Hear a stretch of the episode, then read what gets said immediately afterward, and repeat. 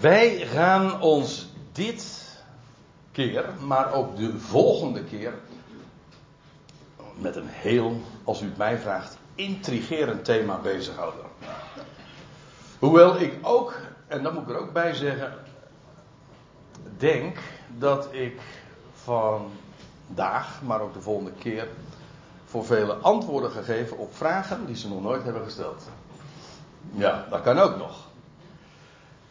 De twee en de tien stammen. En als u een calculator bij u hebt en u zou ze optellen, dan zou u zien dat dat in totaal twaalf stammen zijn. En dat is het getal van Israël. De stammen van Israël, daarover hebben we het. Maar die zijn verdeeld op een of andere manier in de twee en de tien stammen.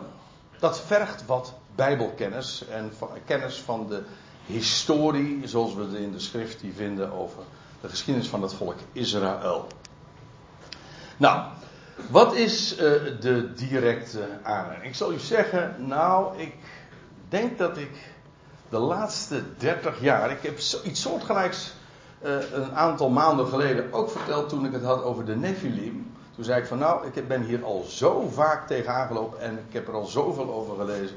Maar eindelijk pak ik dan toch eens de koe bij de horens en durf ik het aan om hierover uit te spreken. En uh, iets soortgelijks doet zich nu ook weer voor. Hoewel eigenlijk dit voor mij, uh, als, het, uh, als ik het even persoonlijk mag maken, dit de laatste 30 nog veel meer heb, heb overdacht en daarover heb gelezen, veel heb geluisterd dan dat onderwerp van de Nephilim. Ik vind het buitengewoon boeiend. Kijk, de altijd weerkerende vraag is deze. En als u niet direct duidelijk is waar ik het over heb, dan zal dat in de loop van deze samenkomst vanzelf wel wat duidelijker worden, dat weet ik zeker. Maar de altijd weerkerende vraag is: waar zijn de verloren tien stammen van uh, Israël gebleven? Dat is eigenlijk de grote vraag. Ja, waar zijn die tien stammen gebleven? Want ze zijn zoek, ze zijn verloren. Waar ben ze gebleven? Ja. En ik ga straks uitleggen dat de vraag niet deugt. Maar laten we eerst eens eventjes wat suggesties opsommen die hierop gegeven zijn. Uh, men heeft bijvoorbeeld uh, verdedigd dat China, het Chinese volk, of het Japanse volk, de, de nazaten zouden zijn van die tien stammen die dan kwijt zouden zijn en die verder naar het oosten zouden zijn getrokken. Uh, men heeft dit ook ontleend aan de Joodse geschiedschrijver Flavius Josephus, die zei dat in zijn dagen in grote getalen daar de, de tien stammen zich zouden bevinden in, daarachter de Uivraat. Maar ik moet u zeggen, de populairste optie, en die door veel uh, wordt uh, verdedigd, en ik moet u zeggen ook veruit de meest interessante, dat is dat de tien stammen vertegenwoordigd worden in de Anglo-Saxische volkeren. En vergis u niet, daar horen u en ik, als het even kan, zonder nou racistisch te gaan doen, maar uh, uh, wij als Nederlanders in het algemeen zouden daar ook toe behoren. Uh, dat wordt zelfs nog heel specifiek ingevuld, namelijk dat wij Nederlanders nakomelingen zouden zijn van de stam Zebulon. Ja. Uh, het idee is deze. Kijk, men zegt bijvoorbeeld van de Anglo-Saxen, de, de, naam is al zo uh, interessant, zegt men dan. Want Saxen, dat komt eigenlijk van zonen van Isaac. Saxen, dat, dat, dat sun, dat betekent eigenlijk zoon van Pietersen, betekent zoon van Pieter, weet je wel. Nou, en dat Saxen is zoon van Isaac. Uh, dat heeft, heeft nog weer uh, te maken ook met het voornaamste volk eigenlijk, het, het, meest centrale volk, namelijk Brittannië. En dat zou afgeleid zijn van Brit-Am. En als je Hebreeuws zou spreken, dan zou je dat direct herkennen, want dan weet je Brit, of Brit, Brit, ja, dat is uh, het woord voor verbond. En Am, ja, dat is het woord voor volk. Dus Brit-Am betekent gewoon verbondsvolk. Uh, hoe, hoezo dan die Anglo-Saxen dat dan de tien stammen zouden zijn? Wel, via voortverhuizingen, via de Caucasus, zijn die zo aan het begin van de jaartelling, of rond onze jaartelling, rond het begin van onze jaartelling, zo uh, noord, noordwestelijk getrokken en zo en in de flanken van Noordwest-Europa terechtgekomen. In de kuststroken met name, aan de einde der aarde. Uh, zo is dan de gedachte. En als je enigszins verdiept in die gedachte van die tien stammen die hier uiteindelijk terecht zouden zijn gekomen, dan uh, kom je met nog veel meer overleveringen en uh, ideeën en verhalen in aanraking. En als u er meer van wil weten, ik kan u er een hele verzameling van geven over de Heer Jezus, die in de jaren, ja, tussen zijn twaalfde en dertigste. Wat een hele blanco gebied is, want ja, daarvan. Het grootste gedeelte van het leven van Jezus is onbeschreven. En uh, ja, waar heeft hij vertoefd? Er zijn heel veel verhalen over omlopen. Ja, want als dat in de schrift er niet genoemd wordt, dan moet dat nodig door de mens worden ingevuld. U begrijpt het. want ja, die lacune moet worden ja, vervuld, gecorrigeerd, zo u wilt. En er zijn trouwens ook verhalen dat hij naar India is gegaan en naar Zuid-Amerika. Maar ook heel interessant is dat hij naar Engeland zou zijn gegaan. En dat zijn oom Jozef van Arimathea daar uh, een gigantisch rijk man was en daar kopermijnen had. En Jezus is daar ook geweest. Ook de apostelen, uh, Petrus en Johannes, nee, vooral Petrus en Paulus, zouden ook een bezoek hebben gebracht aan Engeland, zelfs meerdere keren. Nou ja, het wemelt van zulke verhalen. En met name in Engeland is dat, zijn dat, is dat ook heel erg populair. En die hebben soms ook tamelijk oude papieren. Dat, kijk, dat soort verhalen. Maar nou hoorde ik u al zeggen van, wacht even André, maar doen wij vandaag geen bijbelstudie? Uh, ga jij ons nu opzadelen met oud-wijfse fabelen of met... Dus de, de Statenvertaling, hè. Um, of met uh, dat soort ideeën, die misschien wel interessant zijn, maar waar, waar staat het in de schrift? Nou, dat was nou precies ook mijn probleem. Ik zal u eerlijk vertellen, ik ben ooit, uh, nog enige jaren, zeer, zeer geporteerd geweest voor deze gedachte dat de tien stammen hier terecht zouden zijn gekomen. Sterker nog, ik heb er ooit zelfs bijbelstudies over gegeven. Totdat ik op een gegeven ogenblik er gewoon tegenaan liep. En denk van ja, het is allemaal ontzettend interessant. Alleen kun je de bonnetjes uit, erbij leven. Gewoon bijbels, gewoon staven en bewijzen. En ik heb, ik heb bijbelleraren aangehoord. Ik ga geen namen noemen, dat doe niet ter zake. Maar hier, uh, ook in Nederland, wordt het met verve uh, verdedigd. Uh, door soms zeer bekwame bijbelleraren hoor. Daar doe ik niets aan af. maar die dan altijd met de Bijbel bezig zijn. Maar op het moment dat het dit onderwerp, dan blijkt het is één aan één schakeling van allemaal boeiende, interessante gedachten, maar zonder Bijbelstudie. En dan, eigenlijk het hele boek Handelingen, ja, dat, dat gaat er allemaal om. Of het, het enige wat echt verzwegen wordt, dat wat daarin niet uh, genoemd wordt, is dat Paulus en Petrus naar Brittannië. Terwijl dat nu eigenlijk de clue is van het boek. Zo wordt het ook echt gezegd. Er wordt door diezelfde Bijbelleraar waar ik het over heb, die zegt ook van je begrijpt het Nieuwe Testament niet als het heil, als je niet eens inziet dat het heil uh, en de prediking van het evangelie uiteindelijk met name ook in de Anglo-Saxische wereld is terechtgekomen. Dat wil zeggen, je hebt dus buitenbijbelse bronnen nodig om de schrift te verstaan. Ik ga er vanuit de schrift verklaart zichzelf. Ja. Dus uh, ja, de consequenties van deze leer zijn. Uh, dat is, moet je even goed realiseren. Ik, ik, wat ik nu doe, is u eigenlijk vooral even de vraag aan het hart te leggen. Zo van dat u belang ziet, eh, niet alleen van de vraag, maar ook van de antwoorden die gegeven worden en de, uh, de consequenties, de gevolgen die dat heeft. Kijk, het idee is dan dat de tien stammen die zijn verloren gegaan, maar stiekem, in het verborgene zijn ze hier terechtgekomen. Zich niet meer bewust van hun identiteit. Maar feitelijk, ja, waar is het evangelie toch met name geland? Waar heeft het wortel geschoten? Dat is dan in Noordwest-Europa. En via Noordwest-Europa is het in, in Amerika ook weer terechtgekomen. En eigenlijk eh, uitgewaaid over de hele wereld. Maar dat is dan allemaal via de tien stammen. En zegt men dan. De tien stammen, dat is Israël.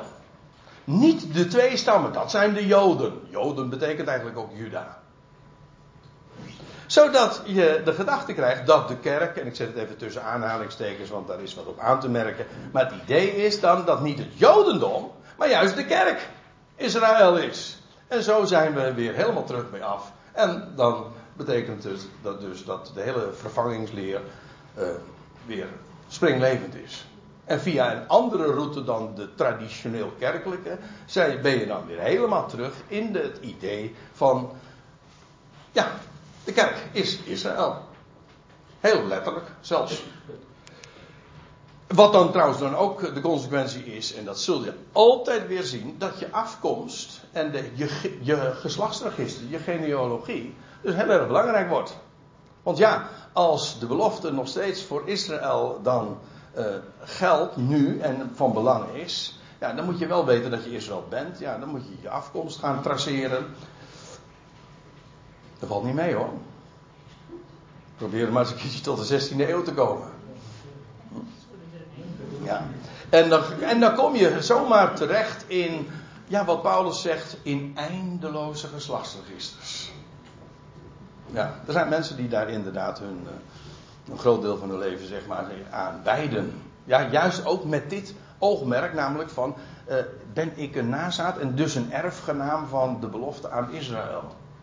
Nou, dat even over de aanleiding van, van deze studie. Nou, laat ik eerst eventjes in het kort aangeven hoe ik dat vanmorgen wil gaan aanpakken.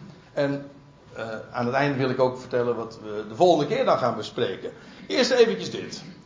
En dan komen pas degenen ook in aanmerking die deze, dit vraagstuk eigenlijk niet eens goed kennen en niet precies goed begrijpen hoe dat zit met die twee en die tien stammen. Eerst zal ik even een korte historie geven hoe dat zo gekomen is, dat die twaalf stammen gebroken zijn. En, en ook hoe ze uiteindelijk uh, beide zijn uh, gedeporteerd. Dan zal ik uh, aandacht gaan geven over het herstel dat door de profeten is beloofd. Namelijk dat die breuk, die tweedeling, die, die scheiding van de twee en de tien, dat die weer zou worden opgeheven dat is door de profeten ook uh, beloofd en aangekondigd. En tenslotte gaan we het hebben over uh, de terugkeer onder leiding van koning Kores, de grote wereldleider die uh, het volk Israël weer terug deed gaan uit de ballingschap naar het land. Nou, eerst even bij het begin. Het eerste punt. De, een korte historie van de breuk en de deportaties.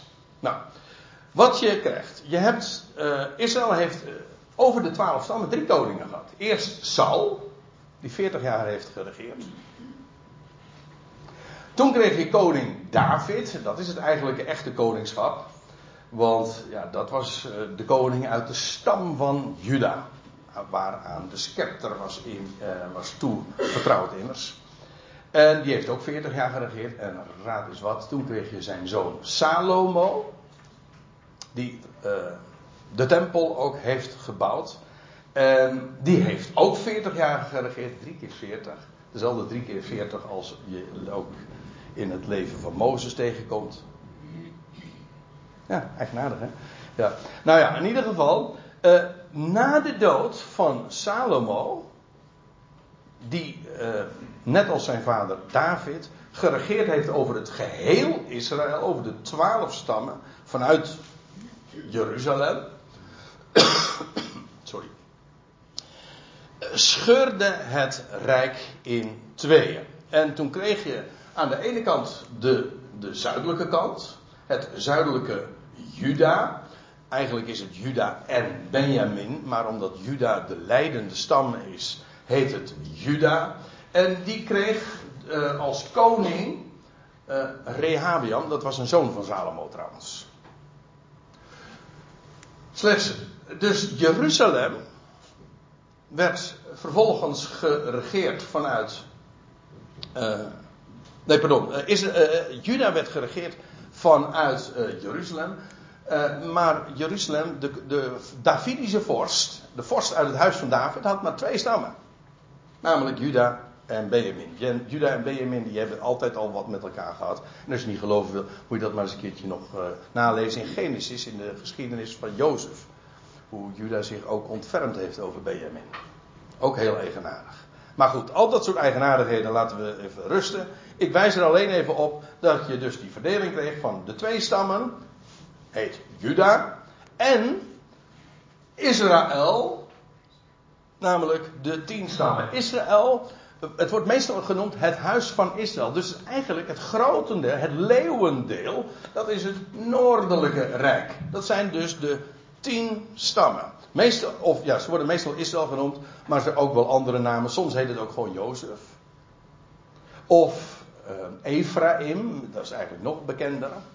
En dat heeft allemaal te maken met het feit dat, het, uh, dat Ephraim de belangrijkste stam was onder die tien. Sorry hoor. Ja, blijf even aan de knoppen, Ronald. Nee, ik zei niet ga naar de knoppen, maar. Nee.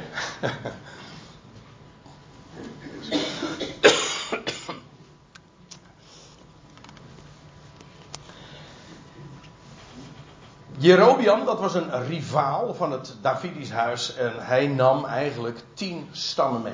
er werden tien stammen afgescheurd eigenlijk van, van uh, de Davidische dynastie. Van het Davidische koningshuis. En ja, dus toen kreeg je een verdeling. Had je ineens uh, twee koninkrijken. Eén, eerst het, het, koninkrijk van twaalf stammen en nu kreeg je twee koninkrijken. Namelijk een koninkrijkje van twee stammen en een koninkrijk. Maar wel in het bezit van Jeruzalem, dat moet ik er wel bij zeggen. En daarmee dus ook de stad van en de, de koning. En het is bovendien de stad waar God zijn naam deed wonen, want dat waar zijn huis was. En dan uh, Israël, de tien stammen, de noordelijke tien stammen. En als je dat dan in de boeken van de koningen leest, je hebt, we hebben een aantal boeken, de koningen, ook trouwens de kronieken. En die gaat eigenlijk vooral over de lotgevallen van die beide huizen. En dat is een. Uh, ja, om dat allemaal goed uh, bij te houden, dan moet je goed bij je positieve blijven. Want ja, Beide huizen hebben twintig koningen, opeenvolgende koningen, opgeleverd. Het huis van Israël dus ook. Twintig opeenvolgende koningen. En ze waren alle twintig goddeloos. In het huis van Israël, er was misschien één lichte uitzondering en dat we zouden Jehu geweest zijn, van wie een paar keer iets, iets klein positief dingetje. Maar door de bank genomen waren ze alle twintig, inclusief Jehu, goddeloos. Het huis van Juda, zoals gezegd, heeft ook twintig koningen opgeleverd. Allemaal uit het huis van David dus. Allemaal nazaten van David. En van hen, van die twintig, waren er slechts zeven goed. Mooi getal, dat wel. Maar de, ik, je zou kunnen zeggen alle dertien fout. Hm? Ja, oké. Zeven van hen waren godvrezend. Waarvan een aantal hele illustre namen. Een Joas, een Hiskia. Nou ja, eh, er, zijn, er zijn dus nog vijf meer. Maar eh, dat zijn van die namen die er dan vooral uitspringen. Uiteindelijk wordt het huis van Israël onder de voet gelopen door het Assyrische Rijk, door Assur dat daar in het noorden lag, daar eigenlijk bij de rivier van de Uivraat. En wat er gebeurt, is dat dat, uh, dat tien stammenrijk, dat eindigt, uh, ja, wordt gewoon onder de voet gelopen. En de inwoners van dat land, van de tien stammen, die worden allemaal, nou ja, in fases gedeporteerd naar Assur. Dus dan krijg je dit verhaal. Hier heb je dus de zuidelijke, het zuidelijke rijk van Juda. Hier heb je het noordelijke rijk eventjes voor grofweg. En ze zijn zo naar het noorden getrokken. Hier naar Asser. Dat was in werkelijkheid een groot gebied. Een groot gebied. En Asser was in die dagen het wereldrijk. En zo was, kwam er een einde aan dat koninkrijk van de tien stammen van Israël. Wat er gebeurt is dat anderhalve eeuw later, vrij precies, ook het huis van Juda wordt uh, veroverd, maar dan inmiddels niet meer door Asser, want het, koning, het wereldrijk van Asser had plaatsgemaakt voor het wereldrijk van Babel. En de koning van Babel, die kennen we allemaal, dat was Nebukadnezar. En die uh, trekt op tegen Juda, en dat, is, uh, dat ging niet bij één, zomaar bij één, maar uh, bij één aanval, want het is nog een heel proces geweest, een heel beleg, et cetera. Maar uiteindelijk wordt ook Juda helemaal onder de voet gelopen. Jeruzalem wordt tens. Uh, wat Nebuchadnezzar trouwens al deed, is verschillende groepen van mensen al deporteren naar zijn gebied, naar Babel. En uiteindelijk wordt Jeruzalem compleet verwoest. Een afschuwelijke uh, tijd moet dat geweest zijn. Jeruzalem is, uh, heeft dat lot uh, later nog vaker ondergaan. Maar ook toen. En moet zich realiseren dat huis dat Salomo had gebouwd voor God, namelijk de tempel, wat een wereldwonder was. Echt een geweldig bouwwerk. Dat, en die enorme stad die werd uh, verwoest, verbrand. Uh, Jeruzalem, de, de, de hele tempel werd compleet met de grond gelijk gemaakt. Alles ging in vlammen op. Nebuchadnezzar, wat hij trouwens nog wel deed, is de, om alle, alle gouden vaten en al het, het de kostbaarheden uit de tempel, en die waren gigantisch, wel even, was heel slim, om die mee te nemen naar Babel. En toen ze een feestje gingen vieren, toen gingen ze feest vieren met de bekers uit het huis van Yahweh. Dat hebben, hebben ze zich nog lang herinnerd. Ja. Maar goed. Wat er gebeurt is dat ook het volk dat daar, uh, dat nog daar overgebleven was, in zijn totaliteit wordt weggevoerd naar Babel. Dus dan krijg je ook het einde van het zuidelijke rijk, namelijk van de twee stammen, oftewel van Juda en zij worden ook gedeporteerd naar Babel. Nou, en dat betekent dus dat er een einde is gekomen op dit moment aan zowel de twee stammen als aan de tien stammen. Beiden bevinden zich in dat gebied bij de Uivraat. En ja, en dan? Nou, Laten we eens ons uh, richten naar de profeet Jeremia. Want Jeremia heeft dit allemaal met eigen ogen gezien. Jeremia heeft 40 jaar gere, geregeerd, uh, geprofeteerd. En hij heeft diverse koningen zo zien gaan en komen. En hij heeft uiteindelijk ook de verwoesting van de stad en de tempel meegemaakt. Heeft daar ook een boek over geschreven. De klaagliederen waarin hij huilt en weent uh, om, om, om het lot van de stad en met name de tempel en hoe, hoe het zo desperaat is uh, geworden met, ja, met uh, dat waar God zijn naam had laten wonen. Vandaar ook ons werkwoord Jeremiëren, klagen. Ja, maar dat wil niet zeggen dat Jeremia een pessimistische profeet was. Maar hij heeft afschuwelijke dingen meegemaakt. Maar door de tranen heen, mag ik wel zeggen, en door al het lijden heen, heeft hij geweldige dingen van Gods wegen ook mogen uh, voorzeggen. Nee, niet, dat was geen pep talk. Geen preekje om de mensen weer een hart onder de riem te steken. Nee, wat hij deed, is van Gods wegen spreken over wat er zou gaan gebeuren. En dat heeft hij met de grootste precisie ook gedaan. En daar wil ik graag wat over vertellen. Ik ga eerst eens naar Jeremia 3. Dat lijkt me de duidelijkste in dit verband. Jeremia 3, vers 18. Uh, ik lees eerst even het vers voor. In die dagen zal het huis van Juda. U moet zich realiseren, dat moet ik er even bij zeggen. Dit wordt uh, nog gezegd voordat Juda onder de voet is gelopen en voordat het volk is gedeporteerd naar Babel. Uh, dit is allemaal nog. Uh, dat, dit gaat eraan vooraf. Maar Jeremia zegt: het gaat gebeuren. Want trouwens, er waren ook veel profeten. Ton, die zeiden: nee, dat gaat allemaal goed komen. Er gebeurt helemaal niks. Die waren veel populairder natuurlijk. Hè, want die hadden een veel betere, fijnere boodschap. Er was één probleem met hun boodschap: het was niet waar. Maar goed, uh, Jeremia heeft dit uh, dus voorzegd. In die dagen zal het huis van Juda naar het huis van Israël gaan. En ze zullen tezamen uit het noorderland komen naar het land dat ik aan uw vaderen ten erfdeel gegeven heb.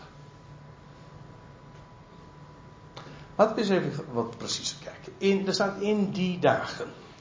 Dat wil zeggen de dagen van de toekomst. Kijk, uh, Jeremia voorzegt hier de ondergang van het huis van Juda. En dat ze ook net als uh, anderhalve eeuw eerder het huis van uh, Israël gaan navolgen. In die dagen, dat betekent de dagen van de toekomst. Het betekent niet in dezelfde dagen als waar het voorgaande vers ook over ging. Dat zou je kunnen denken, want het voorgaande vers spreekt over het Messiaanse koninkrijk. En dat lijkt wat eigenaardig, maar kijk, je moet het zo zien. En dat is in het algemeen van belang bij de profetie. Dat is dat uh, het vaak het perspectief van bergtoppen is. Kijk, je ziet hier één perspectief. En Jeremia spreekt over in die dagen. Kijk, hij kijkt, je, je bent in de Alpen en je kijkt uit je raam en, wat, eh, en dan, zie je, dan zie je daar verschillende bergtoppen. En dan ziet hij helemaal aan het einde Jeremia 3 vers 17 over dat Jeruzalem de stad zal zijn waar, over de, de die, waar vanuit geregeerd zal worden over de hele wereld. Dat is Jeremia 3 vers 17. Maar in datzelfde perspectief, diezelfde dagen van de toekomst, ziet hij iets wat daaraan vooraf gaat. Maar allemaal in één perspectief, namelijk, namelijk de, hoe Juda Israël zal achterna gaan en hoe ze uiteindelijk zullen terugkeren naar het land.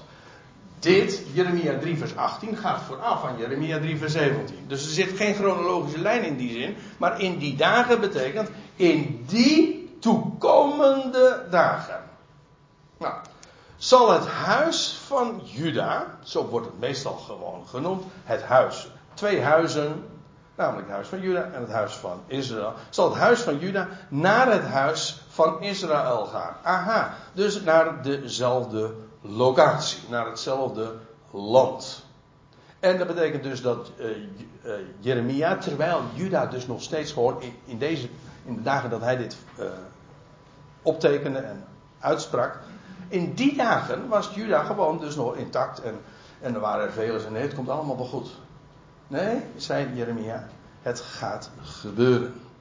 Juda zal net als onze noordelijke vrienden, onze noordelijke familie zeg maar, uh, naar uh, gedeporteerd worden. Zal het huis van Juda naar het huis van Israël gaan?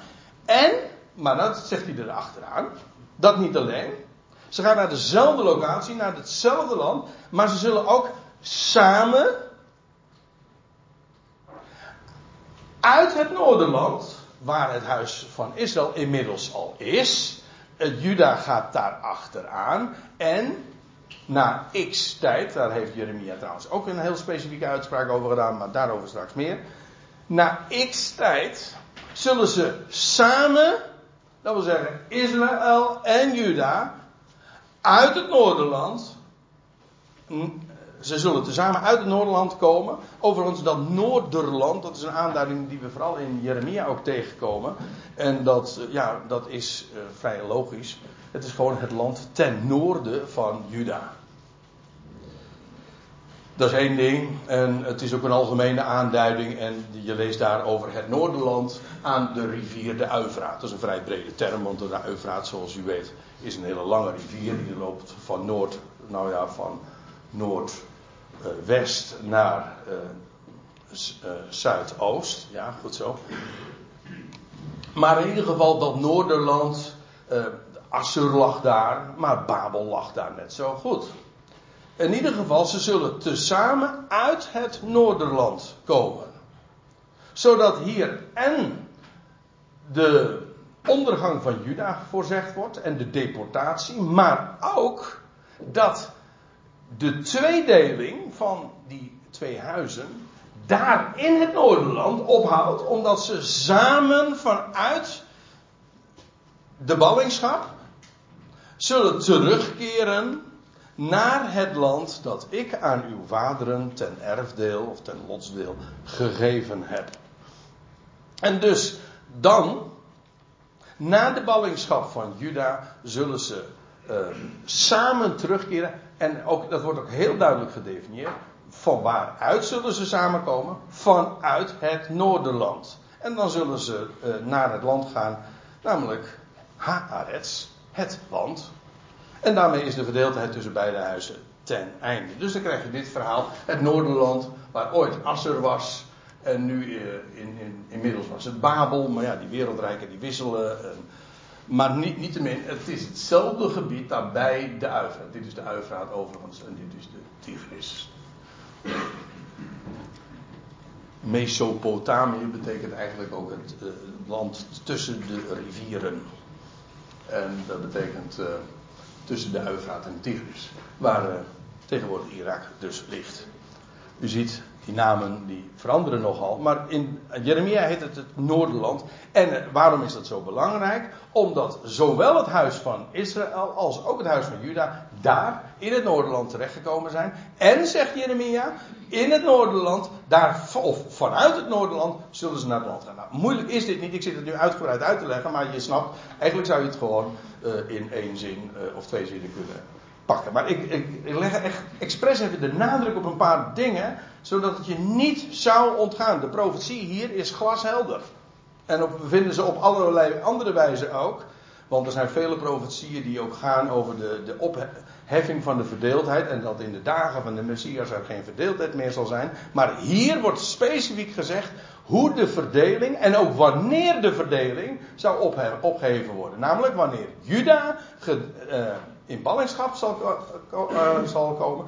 En dan uh, zullen zul ze feitelijk komt erop neer. Ze halen Israël weer op. En vanuit het Noorderland gaan ze naar het beloofde land, zeg maar. Ja.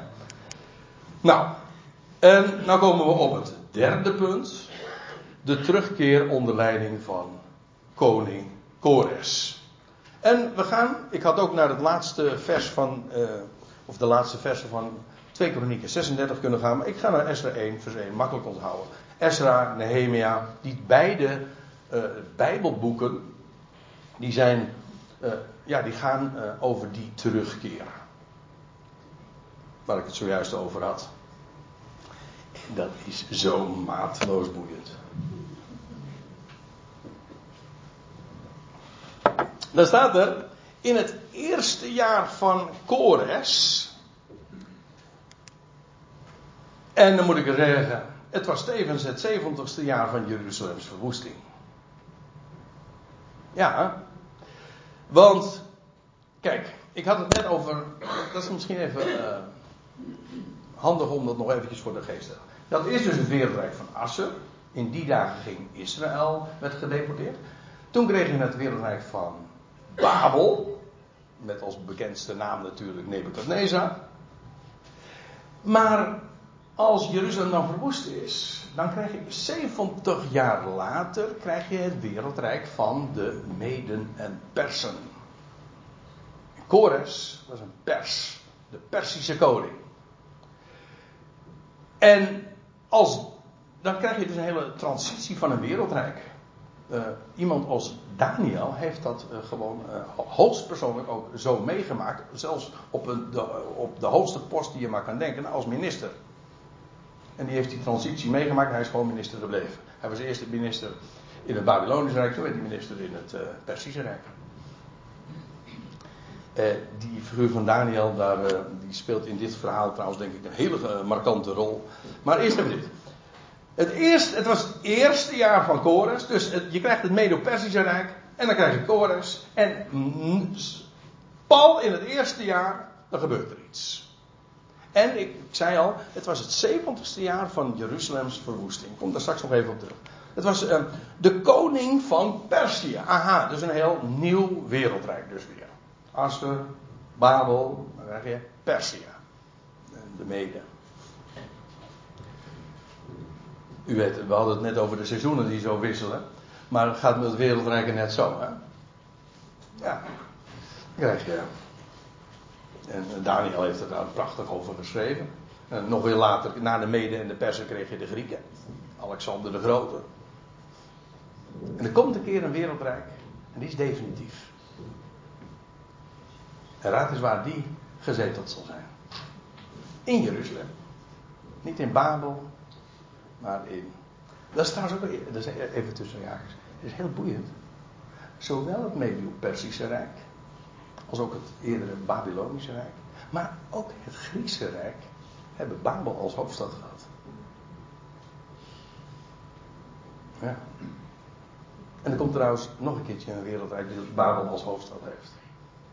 Dat heel eigenaardig lijkt en. Je zegt Babel? Waar is Babel? Wacht maar. Goed. In het eerste jaar van Kores, de koning van Perzië, wekte Yahweh, de godsnaam, opdat het woord van, woord van Yahweh door Jeremia verkondigd zou worden voltrokken. Wat had Jeremia namelijk voorzegd? Niet alleen maar dat het huis van Juda ten onder zou gaan. Hij had ook de verwoesting van de stad voorzegd. De verwoesting van de tempel. Hij had gezegd. De stad zal 70 jaar verwoest zijn. 70 jaar. En daarna, nou dat is toch vrij precies als je dat zo zegt. Zulke uitspraken durven meteorologen niet te doen hoor. Nou ja, over, over klimaat hebben we het nu even niet, maar. Hè? Maar ik bedoel maar. Dit is ook geen voorspelling. Dit is een voorzegging. Profetie betekent voorzeggen. God voorzegt. Maar waarom? Hij weet, hij kent het heden, hij overziet de toekomst. En met nauwkeurigheid, Jeremia heeft gezegd, 70 jaar zal de stad verwoest zijn.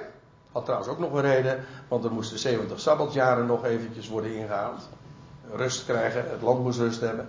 En na 70 jaar zal gewoon het volk weer terug mogen keren en de stad gaan herbouwen. En met name dan de tempel natuurlijk.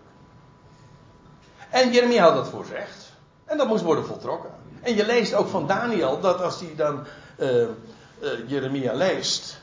En dan weet hij op een gegeven moment, ja, het, is, het 70 jaar is gebeurd, aangekomen. Hij is zelf minister daar in Babel. Hij weet, ja, het, is het 70 jaar is aangebroken, dus het moet nou gaan gebeuren. En dan gaat hij op zijn knietjes. Ja, dan gaat hij op zijn knietjes. En voordat zijn gebed al ten einde is, nou, apart verhaal. Maar voordat zijn gebed ten einde is, krijgt hij al te horen van, wacht eventjes. De minister-president, eventjes uh, zo gezegd, die heeft uh, juist besloten dat Israël mag terugkeren en Jeruzalem mag herbouwen. Daniel wist dat. Dat nou gewoon voorzegd. Uh, maar dat woord moest worden voltrokken. Het dus met de ballingschap was dus gelimiteerd, maar ook gedateerd. Dat wil zeggen, het einde daarvan stond op het jaar nauwkeurig gewoon tevoren vast. En daarom staat, toen wekte eh, in het eerste jaar van, uh, van uh, de koning van Perzië, wekte Jahweh opdat het woord, opdat het woord van Jahweh, dat vaststaat, dat standhoudt, tot in de, AJ, tot in de opdat het woord van Jahweh door Jeremia verkondigd zou worden voltrokken. Namelijk de terugkeer naar het land na 70 jaar verwoesting van stad en tempel. Dat moest worden vertrokken. Kon niet anders. En die koning Kores, dat was helemaal geen man nou, uit het volk van Israël dus, logischerwijs. Maar ja, en toen werd hij geroepen. Ja. Toen, dan staat er, en de, wek, uh, wekte Yahweh, opdat het woord van Yahweh door Jeremia verkondigd zou worden voltrokken, de geest, spirit, van Kores, de koning van Perzië. En weet u, nou ga ik u wel eens vertellen. We hebben het er wel eens een keer over gehad, maar ik moet er nu even weer op wijzen. Hoezo? Ik zal u vertellen. Daniel, de onderminister, die had in zijn bijbeltje de profeet Jezaja staan. Ja, Jezaja die al twee eeuwen eerder had geprofeteerd. En dan zou ik u dat vertellen. Jezaja had al gezegd, toen nota bene nog Israël, nog Juda al gedeporteerd waren, beide waren gewoon nog in het land. Toen had hij al gezegd, dat gaat, dat, daar komt een einde aan. Het volk zal worden, uh, de, de stad zal worden verwoest. Maar ook, het zal weer worden herbouwd. En wat doet hij dan? Hij noemt meteen al, twee eeuwen van tevoren, de naam van de koning die dat gaat doen. Ja. En u vindt dat in Jezaja uh, 44 terug. Het wordt nog een keer genoemd. Kores gaat hij heten. Kijk, dat is profetie. Daar, kun je wat mee. Dat is geen prietpraat. Nee, geen prietpraat is weer wat anders. Uh, maar, nee, dit is ook geen pep talk. Dit is profetie. Dit is alleen wat God kan zeggen. Zijn naam was door Jezaja reeds twee eeuwen eerder genoemd. Als de herbouwer van de stad en de tempel. En ja, nou dan staat erbij eh, wat uh, de geest van Kores werd opgewekt. Hij was de koning van Perzië. Uh, om door zijn hele koninkrijk. Zodat het niemand zou ontgaan. Ook in geschriften, dus en mondeling het werd door herauten doorgegeven, maar het werd bovendien ook gewoon zwart op wit ge, uh, geadministreerd. Deze oproep te doen uitgaan, zo zegt Kores. De koning van Persie, de wereldleider. Het was nog eigenlijk een wat andere koek dan, dan een Poetin of een, een, een, een, Trump. Want die hebben, dat is nog lokaal. Nee, maar Kores was, net als ooit al eerder Nebuchadnezzar, waren echt mensen die aan de top van de hele wereld stonden. Dat wil zeggen, zij hoefden maar dit te doen en overal bogen ze voor hem. Overal. Alle koninkrijken. Zo zegt Kores, de koning van Perzië. Alle koninkrijken der aarde heeft Yahweh. Dus die erkende die inmiddels wel. Hij wist inmiddels meer. Het is net alsof hij een minister had die hem al had geïnformeerd. Hè? Alle koninkrijken der aarde heeft Yahweh, de God van de hemel, mij gegeven. En hij heeft mij opgedragen hem een huis te bouwen in Jeruzalem, in Juda. hey, hoezo mij opgedragen?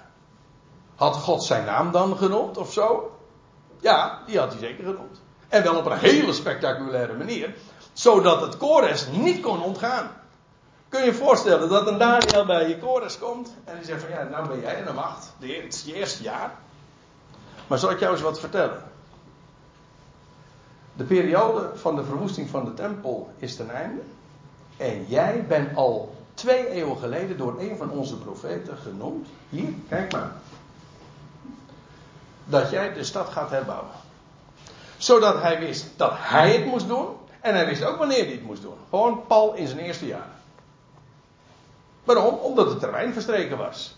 Dat is toch geweldig? Dit is, ja, dit is, niet, dit is maar niet een stukje geschiedenis. Dit, hier zie je de glorie van het woord van God. Hoe de schriften zichzelf bewijzen. Hij heeft mij opgedragen hem een huis te bouwen. In Jeruzalem. Ja, in Juda dus. Want daar ligt uh, Jeruzalem. Nou, en nou komt de oproep. Wie nu onder u, namelijk onder alle koninkrijken der aarde die aan hem waren gegeven, en daar deed hij die oproep toe, ook toe gaan. Wie nu onder u tot enig deel van zijn volk behoort, zijn volk. Wat is dat, zijn volk? Nou, je leest in hetzelfde vers wordt er nog gesproken over de God van Israël. Wat is het volk van God? Dat is Israël.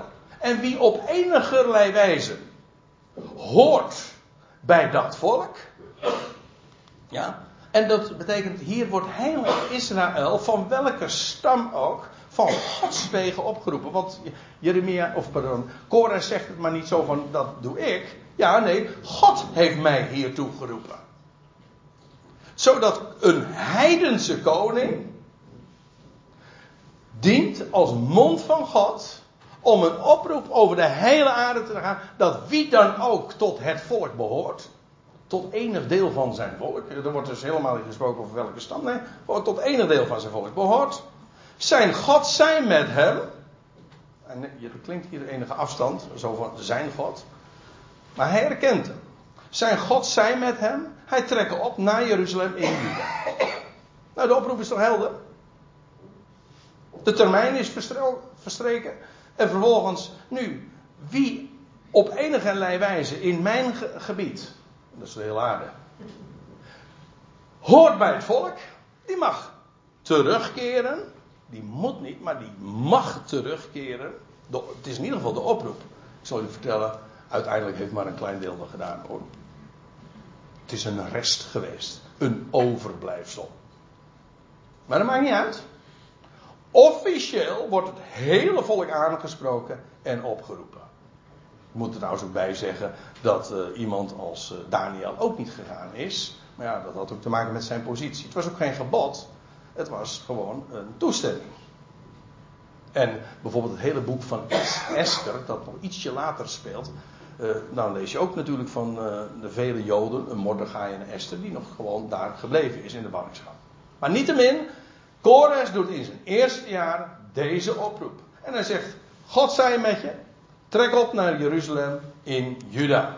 En dit is ook een heel belangrijk punt, want we hadden het over de twee en tien stammen. Maar weet u, dit hele volk wordt nu opgeroepen om op te trekken naar Jeruzalem in Juda. Maar nou komt de naam Jood en dit is misschien wel de grote misvatting van die hele niet alleen de Brits-Israël-leer, maar van het hele idee van de verloren tien stammen. Weet je wat ze altijd zeggen? En ik ben er zelf ook de hele tijd eigenlijk door in de luren gelegd. Daar komt het toch echt op neer. Men zegt, kijk, Joden, ja, dat zijn de twee stammen. Dat zijn, dat zijn degenen die van Juda zijn, van de twee stammen. En dat betekent dat de tien stammen, ja, dat zijn geen Joden. Maar dat betekent eigenlijk het grotendeel van Israël hoort helemaal niet bij de Joden. En dat is de misvatting. Het punt is namelijk, waar de, de term Jood namelijk dateert uit de dagen van Kores. Daarvoor, je leest nooit in de dagen van koningen over de term Jood. Nooit. De term Jood, of Joden, komt pas in zwang, wordt pas uh, actueel vanaf die tijd. En waarom is dat? Wel heel simpel. Heel Israël die zou zich gaan vestigen in Juda. Heeft dus te maken, niks te maken met afkomst, maar heeft te maken met de locatie van het centrum, namelijk Jeruzalem, waar God zijn naam doet zou wonen. En dus de, de stad en vooral het huis van Jahweh zou worden herbouwd. En men zou zich gaan vestigen in Juda. En vandaar dus Judees worden, Joods worden. Heeft dus niets met afkomst van een van de twaalf stammen te maken. Dat is een heel groot misverstand. De term Jood heeft te maken met het feit dat men zou gaan naar Juda, waar Jeruzalem de stad is waar God zijn naam deed wonen. Nou, dan staat er, zijn God zijn met hem, hij trekt op naar Jeruzalem, we zijn nog steeds in Jeremia 1, eh, in Esra 1. Hij trekt op naar Jeruzalem in Juda en bouwen het huis van Yahweh, de God van Israël. De God van Israël, wat is het volk? Israël. Hij bouwt het huis van Yahweh, de God van Israël, dat is de God die in Jeruzalem woont. Maar die nu in feite uh, dakloos is. Ja, sorry dat ik een beetje... Uh, maar daar komt het op neer. Dus dat, het huis moest worden herbouwd. Nou, dan moet ik er nog een paar dingen even aan toevoegen. Even enkele belangrijke aanvullingen, uh, die, gedachten die je, eh, in, die je niet mag vergeten. In de eerste plaats, de boeken Esra en Nehemia, dat zeg ik eventjes voor degenen die hier nog wat meer in uh, duiken. En dat kan ik alleen maar aanbevelen, want u weet het, dat is altijd de grote disclaimer. Alles wat ik zeg, moet je pas geloven op het moment dat je het zelf hebt ontdekt in de schrift. En tot die tijd zeg je van, nou, misschien dat het waar is, maar ik moet eerst controleren. Dat is de enige juiste houding. Dus het is pas waar op het moment dat u het zelf hebt gezien in de schrift. Daarvoor is het alleen maar uh, in uh, onderzoek. Ja. Oké. Okay. En Nehemia die schrijven vooral over de ballingen die onder Nebukadnezar zijn weggevoerd. Vandaar, dat is trouwens ook een reden waarom. Sorry, uh, mensen.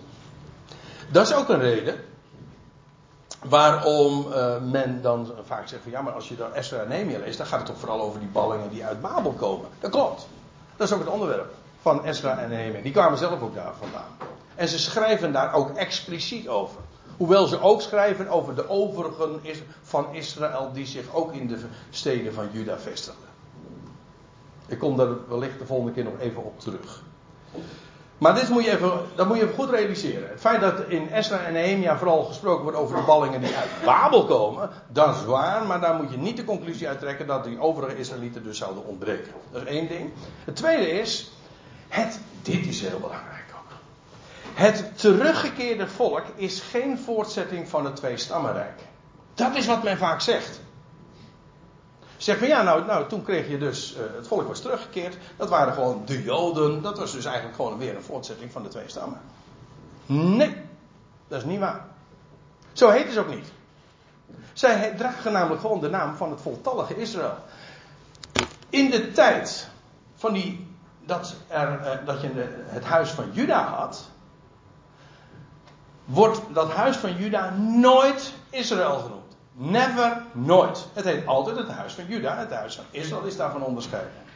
Maar als het volk eenmaal is teruggekeerd uit het land in de dagen van Kores, krijgt dat volk dat is teruggekeerd daar in Juda de naam van Israël. Ja, logisch, want het hele volk was opgeroepen. En het hele volk, en Israël en Juda, zouden samen terugkeren. Officieel was daar dus de breuk hersteld en waren alle twaalf stammen vertegenwoordigd. Ik zal een, voorbeeld geven, er staat in Esra 10. Toen stond, er, vers 5, toen stond Esra op en deed de overste van de uh, priesters en van de levieten. En geheel Israël zweren dat zij naar dit woord zouden handelen. Nou, er zijn heel wat meer voorbeelden van dit. Maar het gaat er eventjes om dat het volk daar heet geheel Israël. Zie je? En dat teruggekeerde volk, en dat ligt helemaal in de lijn van nummer 2, representeert daarmee ook alle twaalf stammen van Israël. Dat zie je bijvoorbeeld als dat huis dan gebouwd wordt en ze gaan dan offeren. Wat lees je dan? Uh, oh, ik heb hier een foutje, want het is niet Ezra 1, maar ik denk Ezra 6, als ik me niet vergis. Ga ik thuis nog even herstellen. Maar dan staat er dit in vers 17. En zij offerden ter inwijding van dit huis Gods 100 stieren. Nou, over het offer zelf gaan we het niet hebben. Maar het gaat eventjes om uh, wat er dan verder staat. En verder 12 geitenbokken.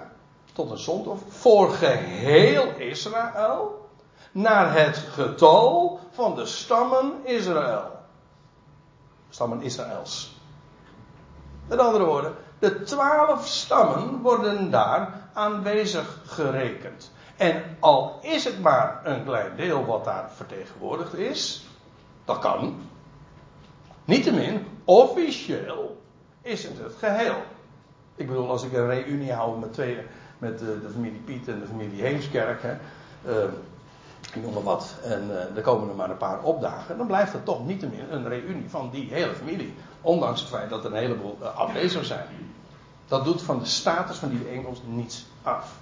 Het was inderdaad een overblijfsel, een rest, maar niettemin de twaalf stammen worden daar aanwezig gerekend. Het is dus geen voortzetting van het huis van Juda. Het is een voortzetting van de twaalf stammen zoals ze er ooit eerder waren.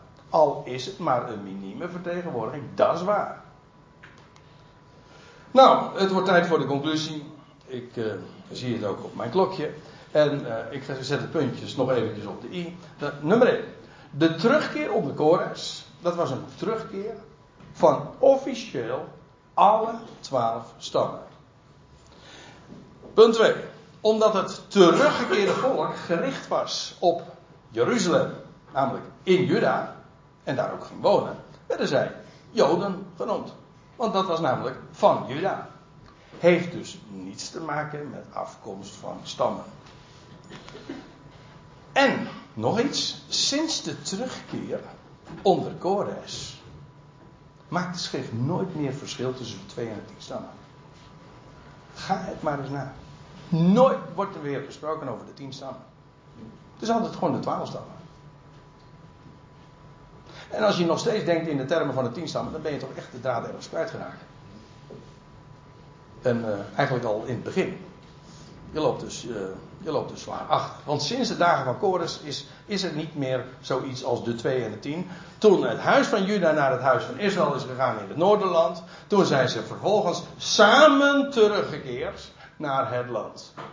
Dat is de situatie. Dus de breuk die er eerst was, vele eeuwen, is sindsdien officieel hersteld. De schrift kent dus ook niet zoiets als de verloren tien stammen. Zodat de vraag van, ja, waar zijn die verloren tien stammen? Niet klopt. Er zijn helemaal geen tien stammen voor. Nee. Kijk het maar eens na. En we zullen de volgende keer ook zien. Dat als Paulus dan spreekt over onze twaalf stammen. Die nacht en dag God vereren uh, en aanbidden. Nou ja, dat is iets uh, voor de volgende keer. Maar het hele idee is niet bijbels. En omdat ik hier zo dikwijls ook uh, tegenaan loop. En dit ook in allerlei andere opzichten weer zeg maar uh, op dwaalwegen zet.